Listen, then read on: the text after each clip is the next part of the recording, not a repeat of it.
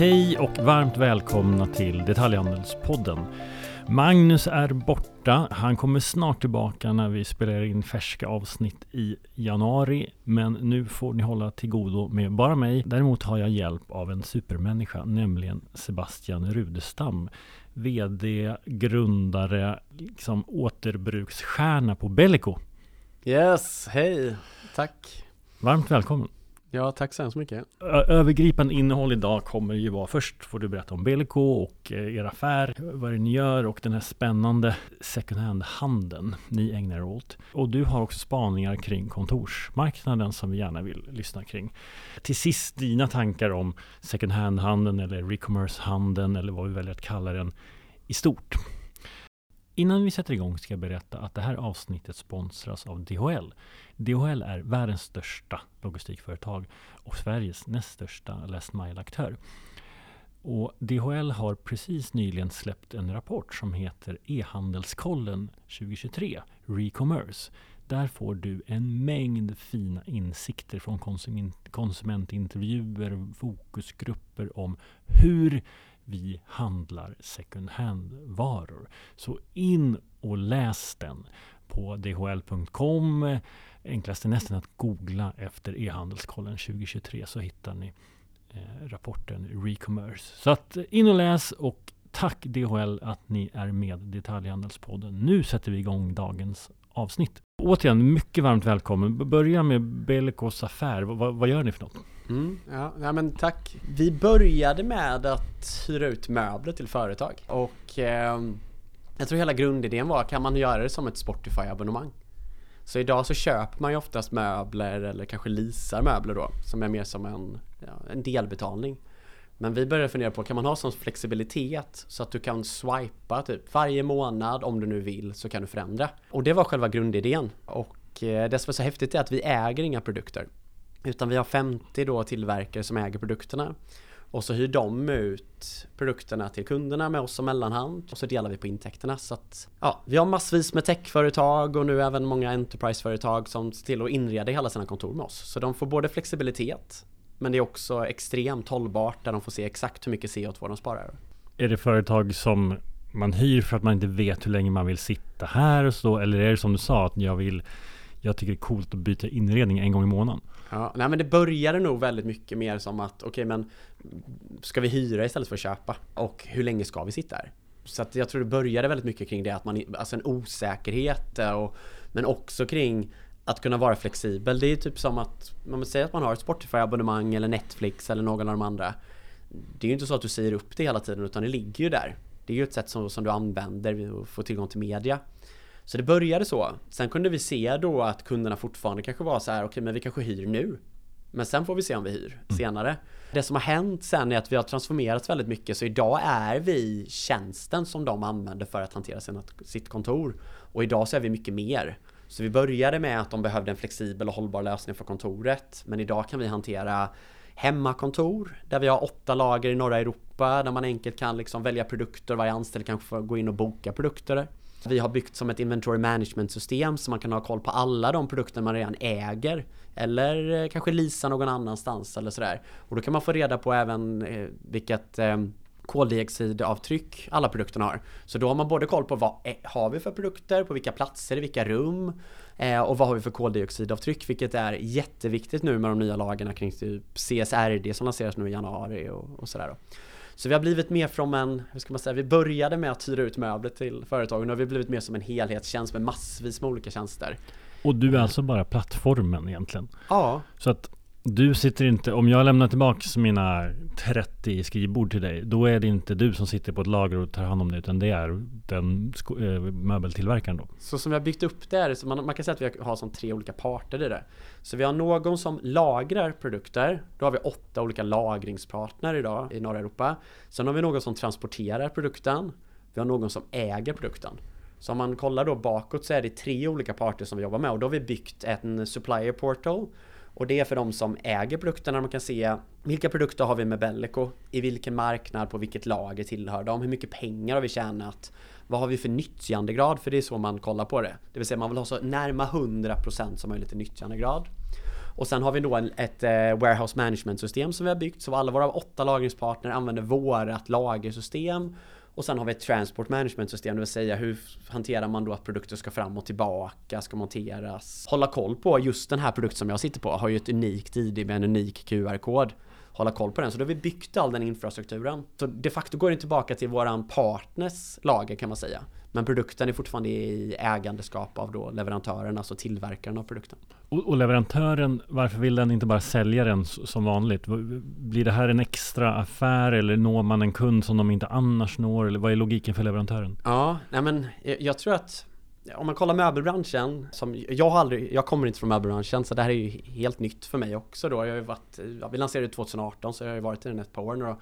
Men då har den traditionellt varit väldigt analog. Så mindre än en procent av alla möbler som säljs idag inom B2B globalt sett är online. Mindre än en procent. Tar man B2C istället så är den ju uppe 12 procent globalt sett. Så att visst, den är ju längre fram men 12 procent. Så den ena delen tror jag är att man vill bli digital. Jag tror väldigt många liksom undrar över hur den yngre generationen och generation som, som tar mig då, jag är 90-talist att jag har växt upp, jag är inte analog, jag är digital och hittar mina tjänster och produkter på det här sättet. Så hur kan man nås på det sättet? Den andra delen skulle jag säga är att vi går ju igenom en väldigt stor förändring på kontorsmarknaden. Där det handlat väldigt mycket om att varje person ska ha sitt egna skrivbord förut kanske och man ska, ja, man ska ha väldigt mycket yta. Eh, men nu kan man se i, ja, det här är från McKinsey då, men i Q, eh, Q1 nu i år så hade vi en average utilization rate på 29% globalt sett. Och vad betyder det? Det betyder alltså att på, under kontorstid på alla kontor i världen så nyttjade vi bara de 29%. Och det innebär ju att det finns väldigt mycket tomma ytor. Så jag tror att en möbeltillverkare då, eh, möbelleverantör till oss, de börjar ju nu oroa sig väldigt mycket. Och säger att oj, 70% av den ytan som vi förutvis hade inrett och sålt våra tjänster till, den används inte. Vad kommer företagen börja göra? Kommer de då downsiza? För det är det som börjar hända nu. Ungefär 50% ser vi i snittet. De flesta börjar downsiza. Och förlåt, är det det som, alltså att man vi jobbar mer hemma, och, men så sitter man i långa kontrakt som man har inte hunnit få ner och därför blir det då bara 29% nyttjandegrad. Ja, det är, jag, jag, jag, följer ganska mycket en kille som är på Henrik som är på Sodexo. Eh, han är högsta i innovation. Sodexo är ett av världens största facility management-företag. Han, han, tog fram data nu som han lanserade för några veckor sedan typ och skrev på LinkedIn då. Så då är det de närmsta 18 månaderna då förnyas 1,8 triljoner dollar, jag vet inte vad det blir i svenskt tal men trillion dollars då han skrev på engelska kommer förnyas inom de 18 månaderna. Och det, så att alltså du har, det, varför inte vi har sett så mycket än det är på grund av det du säger. Man har suttit i långa avtal. Så att vi är ju på väg i en ja, eh, kris kan man väl kalla det för. Om jag hade varit fastighetsbolag så är det ju en megakris. Eller um, om jag säljer produkter på yta. För det är ju det vi handlar om här. Om jag säljer produkter på yta då går jag in i en kris. Och då behöver man ju hitta nya sätt att få omsättning. Så jag tror att det, frågan var ju varför kommer tillverkarna till oss? Jo men de kommer till oss på grund av att hos oss får man en repetitiv inkomst. Där visst, det tar dem ett par år att gå plus minus noll i vår modell. Men efter det så kan man tjäna mer pengar över tid då de produkterna vi har hyrt ut till dig kommer tillbaka och sen hyrs till en annan kund. Mm. Och då säkrar man sig på att man faktiskt kan tjäna mer pengar på den produkten man har skapat. För det är ju fortfarande en kostnad på produkten. Skillnaden är att förut har du bara tjänat pengar en gång. Hos oss då får du en Ja, som en SaaS, alltså Software as a Service, du får en repetitiv inkomst på den. Ja, för jag var inne och kollade lite. Jag hittade en arbetsstol, Savo Soul, jag vet inte om jag uttalar det här rätt nu. Ja. Men Ja, den kan jag hyra hos dig för ungefär 230 kronor i månaden. Så googlar jag och då ligger den på typ 10 000 kronor. Jag hittade ett skrivbord, stand-up desk som jag kunde hyra av dig för ungefär 180 i månaden. Och den kostar 7 000 kronor ungefär. Så det är ganska bra, alltså det, det blir typ eh, tre och ett halvt år eller något sånt där som jag, när, när jag leasat det så länge så, så hade jag lika gärna kunnat köpa den. Men det jag har själv suttit och liksom köpt nya möbler till ett kontor med 30 personer. Det är ganska trist investering alltså. Så det är, det är spännande. Hur, hur mottar kunden eh, affärsmodellen? Mm, men jag, jag skulle säga att det finns två olika typer av kunder. Du pratade, vi pratade lite tidigare om det, men att det är den här ena kunden som kanske ser det som en finansieringsmodell, mm. precis som, som du beskriver. Men nu har ju vi väldigt mycket, alltså, jag får inte säga exakt, men väldigt stor del av procent av vår omsättning nu är av en kund som mer ser Ja men vi är, vi är lösningen, så det spelar liksom ingen roll hur länge man ska sitta på ytan utan man kommer troligtvis vilja förändra för att när man inreder idag traditionellt då är det på det sättet att du tror att det här rummet ska användas på det här sättet. Du tror att de här möblerna ska användas på det här sättet. Du tror att ni kommer vara så här många anställda, men ni vet inte. Och när man väl har köpt det där, då är det så här, ja men nu, nu får vi ha de här möblerna. Exakt så. Och det vi börjar märka med våra kunder, det är att de vill inte längre vara låsta på det här sättet. Jag, jag sitter med ett företag här nu, de är på absolut bästa adress i Stockholm. Det är sju våningar, det är liksom fantastiskt kontor, liksom inte många år gammalt. Och när jag hade möte med dem här nu så sa de, nej men nu vill vi göra om tre våningar. Jag bara, men ni har ju precis köpt allting, inrett allting. Han bara, men det används inte. Mm. Vi trodde att det skulle användas på ett visst sätt, eh, vi trodde vi skulle jobba på ett visst sätt, det gör vi inte. Så jag tror att vi är på väg in i en mycket mer förändlig värld och de som ligger längst fram där, det är techbolagen. De som ligger kanske lite efter fortfarande, det är Enterprise-företagen. Där kommer vi in mer som en hållbarhetslösning. Mm. Så det blir väldigt mycket mer hållbart att hyra i vår modell än att de köper produkterna. Även om de skulle återbruka så är det mindre hållbart än att hyra i vår modell då. Om det är någon som lyssnar nu och sitter på ett kontor och är jättesugen. Ja. Kan du ta hand om de befintliga möblerna. Ja, så att vi kan även, vi har ju en helhetstjänst, jag beskrev några delar vi gjorde men man kan säga att den ena delen är en plattform som vi kallar för Workspace där man kan hantera allting som är kontorsrelaterat. Och den andra delen är ju mer mjuka tjänster så vi kan komma dit och till exempel kolla på okej, okay, vad har ni för produkter idag? Vilket ska vi återanvända på ert nästa kontor? Då har vi ett inventory management system så vi lägger in allting i systemet och ser vad har ni? Vilket kan vi återbruka? Sen kan man i systemet även säga, men jag vill sälja produkterna. Då klickar du bara i systemet, jag vill sälja de här produkterna och då har vi en partner som kommer och hämtar de här produkterna och köper dem. Eller jag vill göra mig av med dem på något sätt då. Så vi kan hjälpa dem med hela den här, både att sälja och göra sig av med produkterna på ett hållbart sätt. Fint att frigöra kapital också. Frigöra kapital men också, jag skulle säga att vi, det, största delen är en problemlösning. Mm. Att det är ganska skönt att komma till en partner där man har allt hos en. Och det kan man väl säga att man kanske har delvis haft hos de traditionella eh, då möbelåterförsäljarna men det har varit analogt. Skillnaden hos oss är att du får en digital plattform och i en förvärld där vi inte längre sitter på en plats och jobbar så blir det ganska skönt att kunna ha en partner. Jag har ju många nu techbolag som vi jobbar med där man Ja, vissa har ju upp mot 40 kontor runt om i världen. Vissa har kanske fem kontor och så här och då finns man i många olika länder. Och då sitter kanske den som är ansvarig för kontor, den sitter i ett land.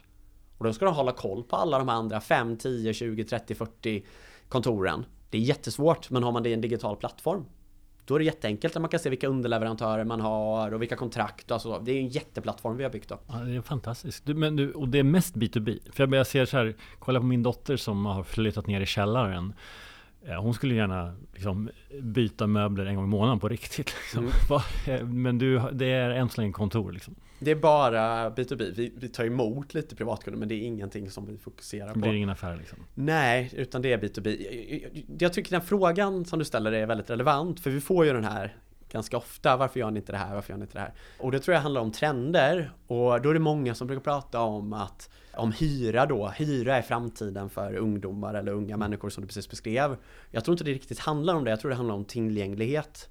Så tillgängligheten, varför till exempel Shine och alla de här jättestora plattformarna som finns, som är extremt billiga, varför de blir så stora, det är för att det är väldigt enkelt. Mm. Det är lätt för mig att få nya produkter och det är väldigt billigt. Så tillgängligheten för mig att få hem produkter är extremt enkel.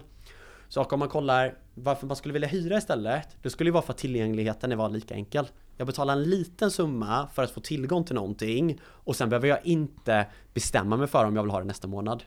Nej, men och för privatpersoner är väl Blocket lite det. De som är mm. sugna på att snurra hela tiden. Ja, men där, man får ju rätt bra betalt för en vara som man till exempel har köpt på Blocket och säljer den där igen liksom ett ja. år senare. Ja, men skillnaden på Blocket och alla andra marknadsplatser, det är ju att det är inget Själva systemet, infrastrukturen, den är ju uppsatt av dig och mig. Så om den här produkten ska leva vidare, den här mobiltelefonen eller vad det nu är för någonting, då är det upp till dig eller mig att vi säljer vidare den. Och det är det här ostrukturerade systemet med att produkter ligger i ett linjärt system där produkter förhoppningsvis lever vidare hela tiden men det är upp till oss som har köpt dem om de lever vidare. Det är det vi håller på att förändra. Så att kollar man på det systemet där vi har byggt upp då, det vi kallar för producer own business model. Det bygger på att om tillverkaren hela tiden är med då är det ett strukturerat system för produkter att åka runt. Och, och, det är det som jag tror samhället håller på att ställa om. Så det spelar ingen roll om det är mobilitet, kläder, vad det än kommer vara. Alla kommer vara i det här och det är det som i folkmun kallas för cirkulär ekonomi. Mm. Men de flesta som idag säger att de är cirkulära, de är ju inte cirkulära. De är de, de kanske är cirkulära en liten stund i en linjär linje, sen säljer de produkterna igen. Medan vi tror ju väldigt mycket på att du mycket måste bygga en då, som på engelska kallas då för closed circular loop, alltså att det går inte att den åker utanför den här loopen. För att det är så strukturerat då. Du var ju inne på lagstiftningen, jag kan mm. inte den, men mm. jag vet att det är på gång att som EU har förstått att, att det är att producera varor som är den stora miljöboven. Ja. Kommer ställa olika krav på att produkter lever längre. Ja. Och det här är ju då ett sätt för liksom en möbeltillverkare att eh, antingen slänga på sina varor när de är i, i slutet liksom, på, mm. hos dig eller, eller på olika sätt liksom, leva, eh, få, få produkten att leva längre. Kommer du ha lagstiftningen med dig? Liksom? Jag har redan lagstiftningen med mig helt och hållet, skulle jag säga. För att, och det visste vi ju inte när vi startade företaget. Nej. Men det, ingen vet väl om det här riktigt än? Eller ja, det är såklart ja. att ni är alla insatta, men, men det, det, det, är ganska, för det är inte riktigt så än. När, när gäller det här? Ja, men Eco Design for Sustainable Product Regulation, den börjar gälla från 2025. Så som jag läser den och många, alltså jag sitter i styrelsen på något som kallas för 100-gruppen. Det är Nordens största initiativ för cirkulär ekonomi inom inredningsbranschen då inom B2B. Och där sitter ju, alltså de sitter, alltså vi är 80 medlemmar, alla de stora företagen och de är ju experter, mycket mer experter än vad jag är. Så de jobbar ju med att med staten, alltså med regeringen med att liksom ta fram de här lagarna. Och min upplevelse är att det är nog mer strukturerat än, man kanske inte vet i detalj hur de här produktpassen som man pratar om, att man ska ha ett, en unik QR-kod på varenda produkt som finns, där man ska kunna skanna den och kunna följa den och allt sånt där. Man vet inte exakt hur systemet fungerar. Men vad som ska innehålla, vad det ska innebära och sådär, det upplever jag ändå finns nu. Sen kommer det ju väldigt mycket, det är ju inte bara en lag. Så tar du eh, Eco Design for Sustainable Product Regulation, den påverkar ju, kommer ju påverka alla industrier. Mm. Man börjar ju med devices, möbler, ja, mellanprodukter, alltså många olika industrier. Men tar man CSRD som lanseras nu i januari, då är det ju för, för företag att de måste börja hållbarhetsrapporteringar på, mm. på alla inventarier och mm. på företaget i sitt i stort då. Den börjar gälla i januari. Eller taxonomin började gälla i januari förra året. Eller det kommer en ny lag nu där att du inte kommer få slänga funktionsdugliga produkter. Alltså du vet, och du kan ju tänka dig, tänk dig alla företag. I, i Sverige används 60% av alla möbler som, som säljs till B2B används en gång. Sen ställs de i fråd, lager, slängs, eldas upp eller sådär. 60% Då kan du tänka dig att du har en marknad där det kommer finnas Ja, inga av de här produkterna kommer ju få, få slängas utan de måste ju få tas hand om. Och då har du alltså en hel industri som omsätter, vad omsätter i Sverige? 23 miljarder möbelindustrin. Som bygger på att du hela tiden slänger produkter. Mm. Och nu kommer du ha massor med lagar som både då kräver att företagen blir hållbara och rapporterar på det. Och du kommer ha lagar som får tillverkarna att göra det enkelt att återbruka med alla de här produktpassen och att det ska vara modulärt byggt, att det ska kunna reservdelar, massa sånt där då. Och du har en lag som säger att du inte får slänga funktionsdugliga möbler. Det innebär ju att du kommer ha helt otroligt mycket produkter som på något sätt ska, vad man kallar då, eh, återbrukas eller cirkuleras. Men det finns inget strukturerat system. Och det är ju där vi kommer in. Vi, vi tror ju att det, alltså det kommer inte funka. Sebastian, det här är ju oerhört lärorikt. Men kan vi gå tillbaka till, du var ju inne på kontoren. Kan vi inte stanna där en stund? För min känsla, som jag inser efter att du säger det här är fel, men min känsla var ändå att jag, under pandemin då, då, då tvingades vi hem. Eh, och massa Teamsmöten och allt startade och nya beteenden satte igång. Men nu känns det lite som att det är tillbaks ungefär som tidigare. Och det, det var min känsla, men du, det är inte så. Nej, nej, det är verkligen inte. Alltså, och um, jag tar, tar den här Henrik igen på Sodexo då som, eh, återigen, det här är världens största facility management-företag. De vinner på att ytan är kvar. Jag vill bara göra det superklart. Men ja, deras högsta innovationskille då, Henrik, han, han, han delar väldigt mycket data mm. och väldigt mycket relevant data. Och han gick ut nu senast, vad var det, förra veckan då, och då var det, då sa han det, jag har fått så mycket frågor nu på sistone, där eh, folk kommer till mig och säger, ja men nu är det, det är back to office, det är det som börjar hända nu va? Mm. Och, och svaret är nej. Kollar man på de som hade eh, Office First i början av året, då var det ungefär 48%. Nu är den nere på 36% i Q4. Så att det, det, det, det stämmer inte. Och kollar vi på, jag får inte säga alla företag vi sitter med, men om vi, om vi säger, om vi, om, förut så sa jag ju det att det var global ut, eh, average utilization rate var 29%, det är från McKinsey, det kan man själv kolla upp då, det var i Q1. I samma undersökning så frågades 2000 av de här högsta ledarna om de trodde att det skulle bli mer eller mindre remote. Och då svarade 60% att man trodde att det skulle bli mer remote.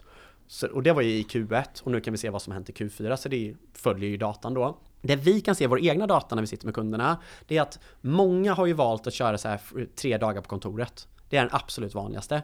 Men vi trodde ju att folk gjorde det för att det fanns något, ja, någon data under eller de hade tänkt igenom. Mm. Det vi har lärt oss nu, det spelar ingen roll om vi sitter med alltså företag som har 200 000 anställda eller ett företag som har, inte vet jag, 100-200 anställda. Det är att man gjorde det för att man eh, slipper ta arbetsgivaransvar gällande ergonomi. Så där du har den främsta arbetsplatsen, det vill säga mer än 50%, där är du eh, ansvar. Ja. Och då kan man ju inte säga att man jobbar 50% i två och en halv dag. Så då säger man tre dagar. Ja. Det är vad vi har lärt oss. Så därför har alla kört tre dagar på kontoret. Det. det vi kunde se sen när man kollar på datan med alla de här företagen, det är att de, de följer inte det. Så det, det, jag har inte träffat ett enda företag som följer den om man kollar på datan, utan de ligger, ett, en stor organisation, alltså nu menar vi en Enterprise, de ligger på ungefär 20% i beläggningsgrad. Eh, ett mindre företag, de ligger på ungefär 30% i beläggningsgrad. Och, och, och hur, hur, kan ni fråga, men hur vet du det? Men nu har jag ju hundratals företag och de absolut främsta techbolagen, stora Enterprise som kunder. Så jag får ju kolla på deras data. Men det där är en helt annan fråga. Det, det kommer ju ja. bli juridik på det antar jag då, så att du tvingas ha arbetsgivaransvar. Det, det händer. Även Alltså om jag trillar hemma vid kaffemaskinen, är, ja. det, mitt, är det min hemförsäkring eller min arbetsgivare? Då? Exakt sånt. Så det är ju massa sånt. Och, och det har du redan börjat använda. Skatteverket har ju redan ändrat lite liksom, skattemässigt har man gjort. Eh, Högsta förvaltningsdomstolen kom innan sommaren nu med ett det så kallade prejudicerande fall. Och där säger den att det spelar ingen roll om det är fem dagar på kontoret. Om ni har sagt att jag ska ha fem dagar på kontoret. Arbetar en anställd hemma så är ni ansvariga för arbetsmiljön. Och den kom i våras nu. Det är bara att det är ett prejudicerande fall än så länge det är inte är en lag. Så jag skulle säga att så som jag tror, jag ju, kollar ju inte bara i Sverige utan jag kollar ju på vad som har hänt i London nu då. Så har du mer än, jag tror det är en eller en och en halv timmes pendlingstid, en timme om jag inte missminner mig, så kan du inte längre tvinga in en anställd till kontoret. Och du måste ha ansvaret. Ansvaret i London är helt annorlunda. Där måste du åka hem till varje anställd och kontrollera arbetsmiljön. I eh, Holland så är det du som själv, som själv som väljer som är arbetstagare. Som jag väljer vad jag vill arbeta och du som arbetsgivare är ansvarig för arbetsmiljön. Men, men, det, men det vi tar med härifrån det är ju att då när man, det, det kommer ju innebära ännu mer hemmaarbete helt enkelt. För man inte, men, men och, ja, ja och vad, jag, jag, jag bara, för sagt att jag avbröt det där, mm. men jag vill bara stoppa det där för jag tror inte det handlar om bara hemarbete. Jag tror att det handlar om, du och jag sitter ju nu i, eh, i coworking Eh, sitter ju vi här i en poddstudio och du har hyrt in dig här i den här poddstudion. Jag tror att den här flexibiliteten som du har, att du behöver inte bestämma dig för att vara här hela tiden. Det är den vi är på väg in i. Så vi är på väg in i att vi går från att man varit platsbunden, för det är så man har arbetat, du ska vara på den här platsen den här tiden, de här dagarna i veckan, till att du som person får välja vad du vill vara. Ibland vill jag vara hemma, Ibland vill jag vara på närmsta coworking för att barnen är hemma. Ibland vill jag gå in på ett kontor, men det här kontoret är mycket, mycket, mycket mindre än vad det var förut. Så jag som person, jag som anser får välja var jag vill arbeta, då måste det finnas en infrastruktur för det. Dit är vi på väg. Men jag köper det till 100% när det är mig själv. Jag är ju egen och då har jag full flexibilitet. Men när du som arbetsgivare har massa anställda så vill du liksom uppnå den här teamkänslan och, det, och kulturen och att man, man, utifrån hypotesen att liksom tillsammans blir vi effektivare. Och, det stämmer inte heller. alltså jag bara dödar dig där för det att det, det, kommer nu Boston Consulting Group som har gick ut och sa det där back, back to office. De kom ju ut med ny undersökning här nu också. Och det visar sig att de som har flexible eh, policy de var fyra gånger, de, de heter det tjänade fyra gånger mer pengar. Otroligt. Fyra men, gånger. Men, så, vi... Och den datan har precis kommit ut, den kom ut också för några veckor sedan. Så att alla de här, du vet folk säger att man måste samarbeta, alltså, du vet nu börjar alla de här stickas hål på. Och det är ju det som är så intressant. Men det som, för, för alla de här grejerna du säger, om vi mm. tar ner det till kontoren, för mm. det kan vi ändå lite yeah. kring här. Och då det, det, betyder ju att eh, ja, i city då, där, där, kommer man, det kommer ju vara attraktivt, men man får väl ställa om till mindre ytor som man säkert så. betalar mer för. Men för fastighetsägaren kan det ändå vara ganska trevlig utveckling, förutom att man behöver göra den här om, ja, renovera och fixa.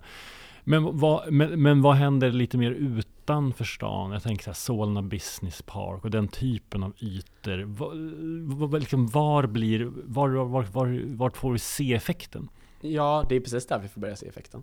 Vad händer där? Blir det tomt? Ja, nej, alltså jag tror att så som lagen ser ut idag så, så får man ju inte Alltså en kontorsbyggnad är en kontorsbyggnad Så lagen måste göras om så att vi får göra bostäder i den mm. Så att jag tror att vi, många, väldigt mycket kontorsbyggnader kommer behöva transformeras om till eh, bostäder och det är fantastiskt ja. med tanke på att vi, då har vi ju redan byggnader, vi behöver inte bygga nya byggnader, vi behöver, behöver bara trans, eh, transformera dem.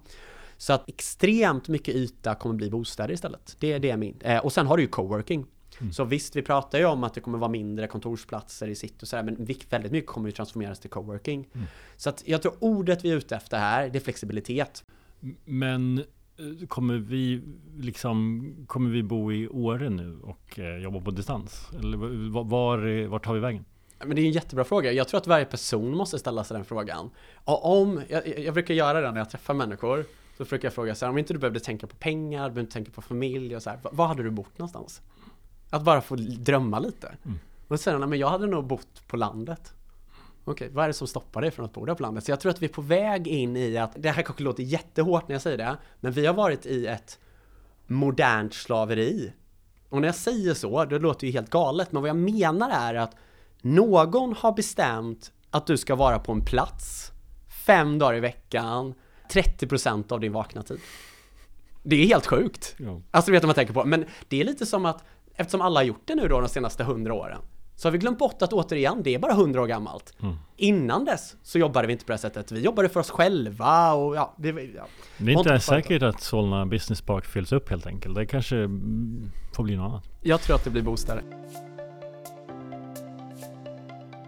Vi, vi, du säger så himla mycket bra grejer. Vi vill hinna prata lite om Recommerce, du föredrar att använda återbruk. Det tycker jag var ett väldigt bra ord. Mm. Och jag ska säga att vi, vi har ju sett inom hållbar e-handels jobb med eh, att ta fram en skickgradering. Mm. Alltså för er som lyssnar, det handlar om att få en skala från nytt till gammalt kan man väl säga och, och däremellan. Så, så att eh, utifrån hypotesen att om köparen vet vad den i högre utsträckning vet vad den köper så kan, så kan second hand-marknaden öka. Och då sa du ju något som var så himla intressant. I din syn förstod man då och, och det var ju att alltså, nytt är ingen stor grej för oss utan det är kvaliteten som är intressant. Och, ja. en, och att den har en bra skala på vilken kvalitet en produkt har är mycket mer intressant än en ny eftersom en ny vara kan ju vara då, ha dålig kvalitet.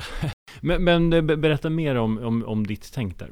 Mm, ja, men då får man, då, då, går jag tillbaka till, det blir mycket lite åter, men, men för, först måste man kolla på hur tjänar företag pengar? Och företag tjänar pengar genom att producera en produkt, sätta ett varumärke, ha en funktion, ha en design, sälja den till en återförsäljare som säljer till dig. De har fått pengar en gång. De är ju inte jätteintresserade av, inte alla företag, det finns vissa företag absolut, men de flesta är ju inte företag att bra att bygga kvalitet.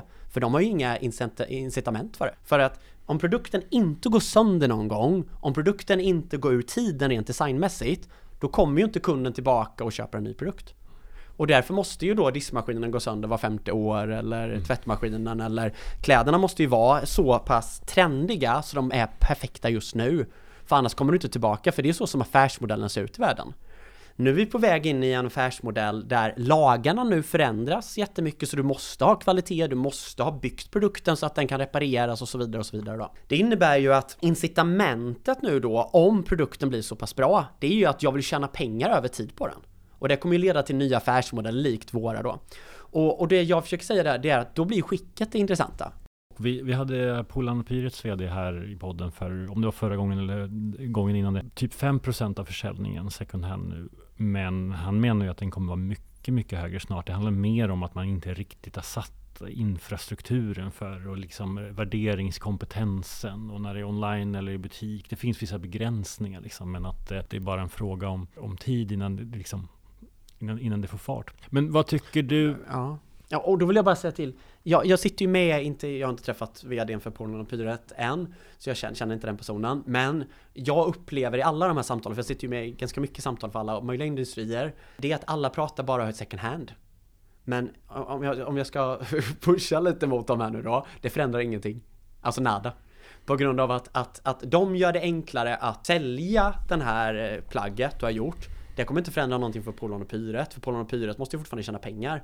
Utan det vi är ute efter är en förändring av affärsmodellen. Om Pornopyret hade suttit, nu vet jag inte om de har gjort det så jag har ingen aning, jag bara tar som ett exempel. Om de hade sagt så här, nej men vi ska producera mindre produkter.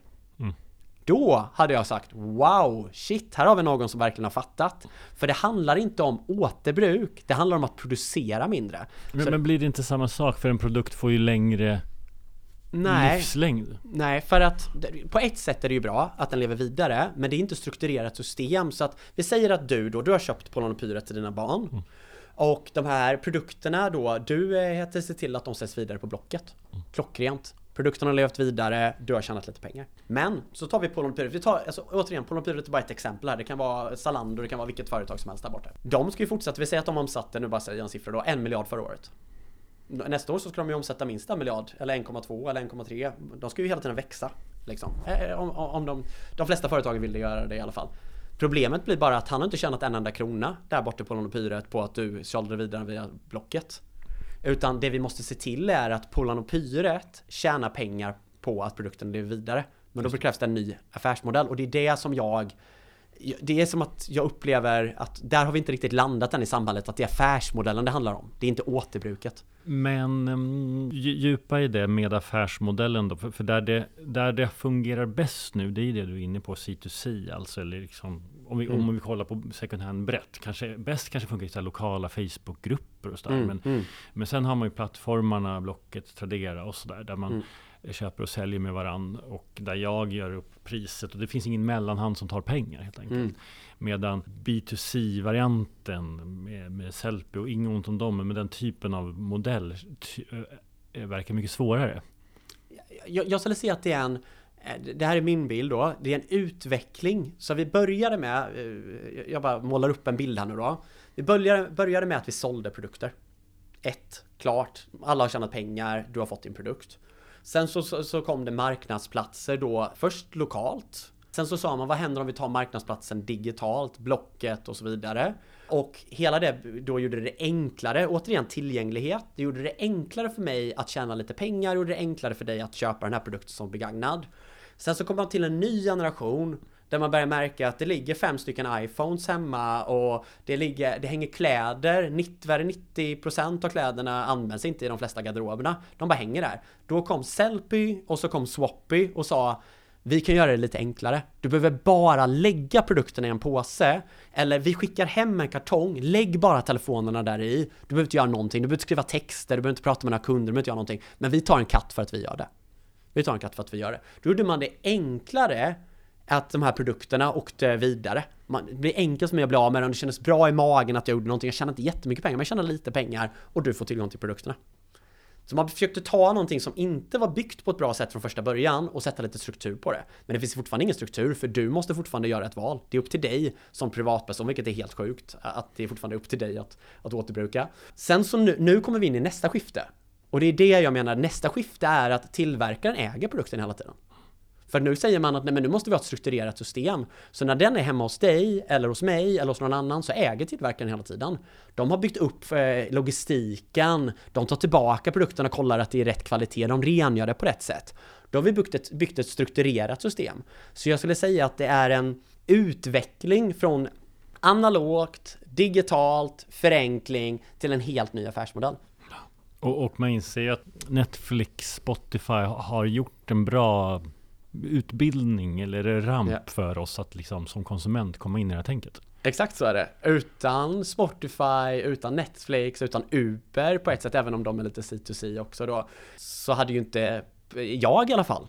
Nu är jag bara en person, men jag hade ju inte kanske fått upp tankarna över att det var möjligt. Eller så hade jag det. Jag hade kanske filosoferat så mycket eller mediterat så mycket så jag hade kommit på det. Det har jag ingen aning om. Men det gör det ju mycket enklare när jag kan kolla på andra. Allt det som Spotify och Netflix och alla de här har gjort för det digitala, alltså ljud eller film. Det är vi på väg in och göra för alla fysiska produkter. Alltså Sebastian Rudestam, du är med i Detaljhandelspodden och det du säger är att vi aldrig mer kommer köpa saker. och eh, handeln behöver ju ställa om till... Det finns ju väldigt goda möjligheter för handeln att må bra. Men att vara köpman, det, det, det var väl det man var för hundra år sedan.